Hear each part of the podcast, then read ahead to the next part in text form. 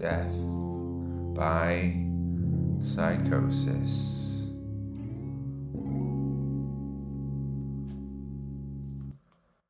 So, when I had the idea for this podcast, I thought it would be cool to ransack my library and do like a lib lit thing, a literature expose of everything in my library, um, everything that's helped me come to understand my mind and the trouble it's been through with schizophrenia. And um, I thought today, with episode two here, I would turn to a thinker that I discovered at the end of university, having looked into semiotics for my undergraduate thesis in um, journalism, actually.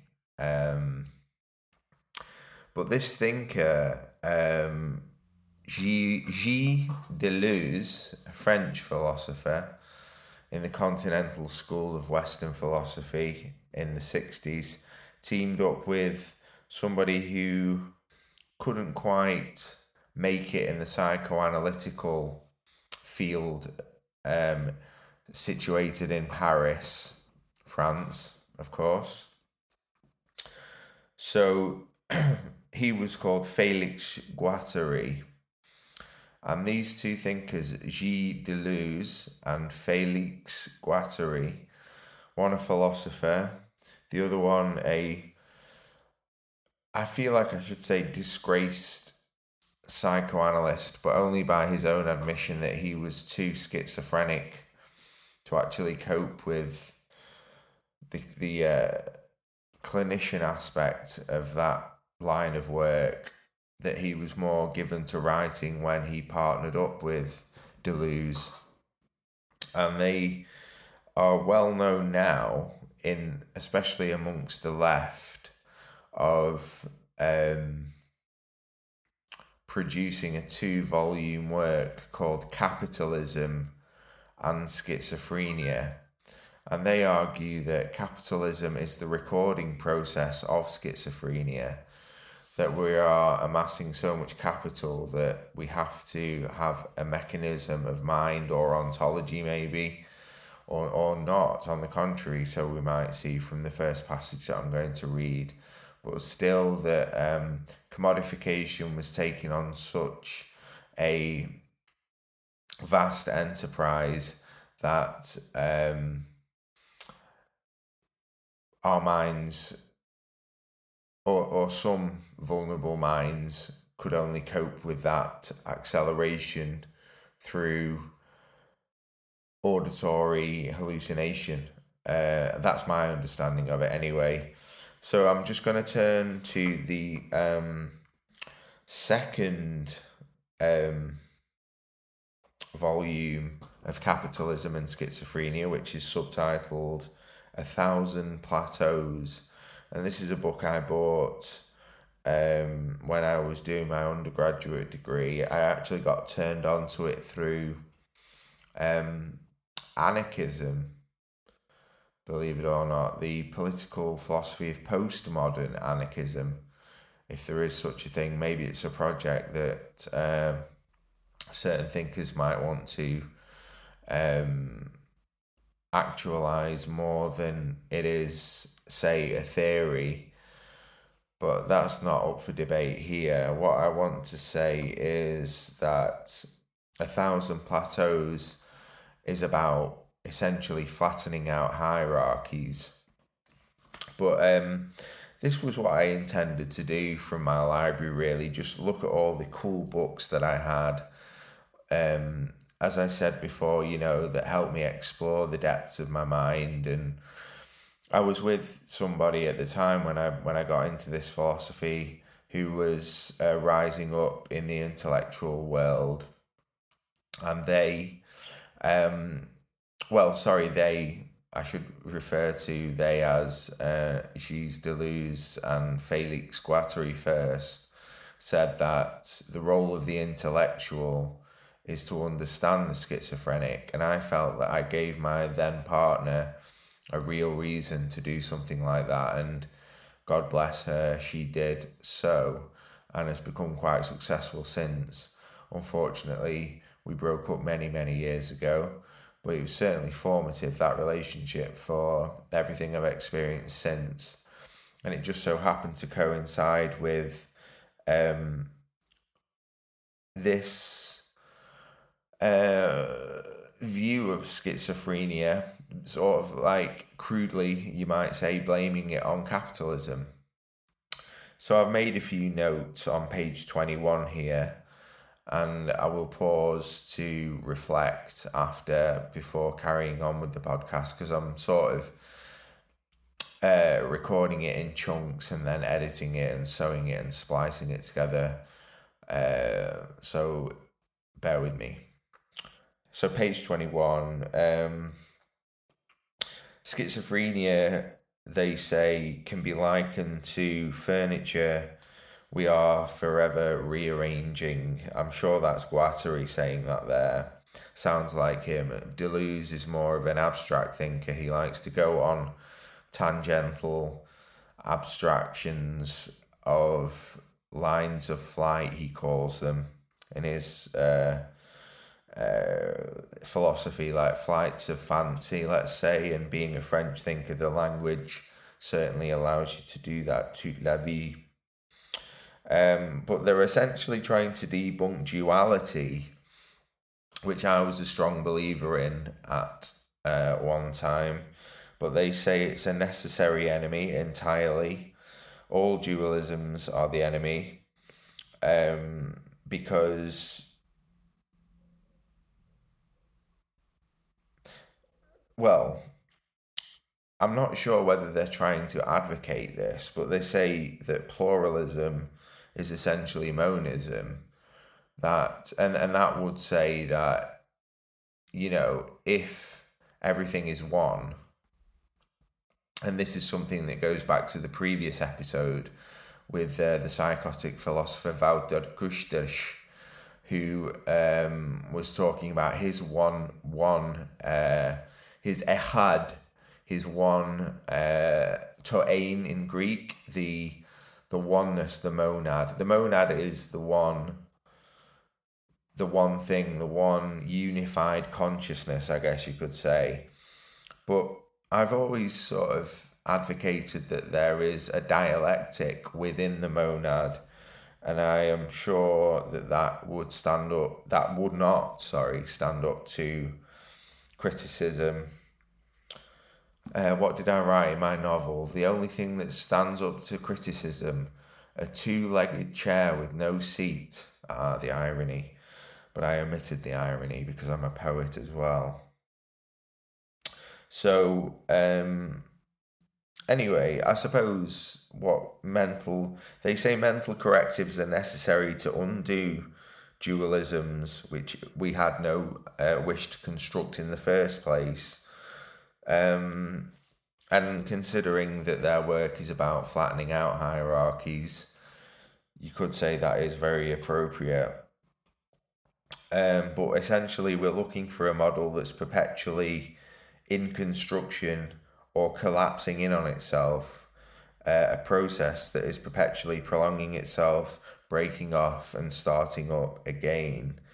And that is the method of or the mode of thinking that they're describing, which sort of they want to deploy to flatten out hierarchies. And they say that instead of psychoanalysis, you can have a, a schizoanalysis, which is essentially a cartography which outlines a map um, constituting its own hierarchies um, and as, I guess uh, when I was uh, a, a flagrant vagrant in Paris, I, I was definitely practicing psychogeography of the Debordian um, style. Um, you know, doing the dérive, uh, wandering aimlessly around the city, creating situations using found objects to install art installations on street corners with flags that I found, uh, colourful materials, bric-a-brac, all sorts. But that's beside the point, really. I don't want to talk about my art. I want to talk about psychosis and the anarchic deformations, as Deleuze and Guattari call it. But they talk about these things called specific rhizomes. Now, rhizomes are like roots of trees, and they say that they channel uh, despotic formations of immanence. So they recognize that there is something despotic to immanence, um, but it is it can be channeled into rhizomes to to flatten out any hierarchy so that the despot is not totalitarian. But i believe that my psychosis is evil and the, and therefore despotic in a totalitarian way. So if i can look at look to arborescence in rhizomes or or what they call knots of arborescence just that word knots is very um, it's a, a reference to R.D. Laing, the psych- the Scottish psychiatrist, who wrote a book about uh, a poet about a book of poetry about his experience as a psychiatric doctor. Not, but they say knots of arborescence in rhizomes, and um, but they reinforce the idea that they should have uh, that there should be no ontological dualism, no dualism, you know, because it's going to rigidify the despotism. And Deleuze and Guattari would have you believe that the despotism comes around, comes down to, sorry, the master signifier, the semiotic regime of signs that are dominant. Now, psychosis would be like the god king of the empire, I guess, in an individual who was uh, delirious, had a pathological delusion, um, and they suggest that uh, nomadism is an expression or an escape route from despotism uh, in relation to what I'm talking about in terms of psychosis being a despotic signifying regime or a semiotic regime of despotism. Now, they use the example of the role of numbers in the Bible as being nomadic and Moses having uh, used this nomadic idea of his father in law Jethro, who was a Midianite, a, Kenite actually, a Kenite who lived in the wilderness and would move around from place to place, which is essentially what Moses did with his own people at Sinai. Um, the Bible recounts that it was, in fact, the Lord's will that they should do that, but maybe it was an expression of um, the authority of Jethro and his lifestyle that Moses learned when he lived in Midian with Jethro and his wife before uh, deciding to or being charged with leading the people of Israel on the Exodus from the um, Egypt to eventually the Promised Land. But so they're talking about numbers as being an organizational principle, and of course, you know, one of the books of Moses, the Torah, is called Numbers, and I don't know without looking it up, but I might be right in thinking that that relates to their march and migration and the the military domain of their fledgling history when they had to stand up and be counted and given instructions. And Deleuze here, I can tell it's Deleuze and not Guattari because of his line of flight thinking, says that this is a counter signifying regime um, where the imperial despotic, remember we're talking about the despotic element of psychosis here, an, an imperial despotic line of flight is replaced by a line of abolition that turns back against great empires, cuts across them and destroys them, or else conquers them and integrates them to a form to form a mixed semiotic. And um, yeah, I have personal beliefs that uh, Israel, the people of Israel, will be the final empire but that will have to wait until the millennial rule of the King Messiah Jesus Christ. May his name be praised eternally. So, back to semiotics, though, which was the main reason that turned me on to this philosophy that I'm re- doing a reading through of uh, during my undergraduate years. Um, that they Deleuze Deleuze here says that um, semiotics and their mixtures may appear in a history of confrontation and intermingling of peoples, but also in languages in which there are several competing functions, or in a psychiatric hospital in which different forms of insanity coexist among the patients, or even combine in a single patient. And I feel that you know, having been sectioned so many times over the last 23 years and being placed under a, a, uh, a conditions of arrest where you have no freedom, you're surrounded by people who are mentally divergent, you begin to take on their characteristics, and then that process of it being combined in a single patient, as they say, is fully manifested when you are released into the society you're a part of, and you have to almost as if you've taken on these traits by osmosis you have to assimilate them them as well as yourself into the society writ large. So it's gone above and beyond any therapeutic measure for the reason you were in there in the first place. So i suppose i should finish by saying that the number, as we've been talking about Moses in the book of Numbers, is the chief, or could be seen as a chief semiotic. Deleuze and Guattari say that the number is no longer a means of counting or measuring, but of moving, of this nomadism, a nomadism of mind whereby the schizophrenic can um, whereby the schizophrenic can find an escape route almost along the lines of to and from the despotic signifier. They go on to say that the nomadic numerical unit is the ambulant fire, not the tent, which is still too much of an immovable. Quote, the fire takes precedence over the yurt which leads me back to some reading of the Bible I've been doing recently in Leviticus, where the tabernacle or the tent of meeting with God Almighty, may his name be praised eternally, was moved with the migration of the camp.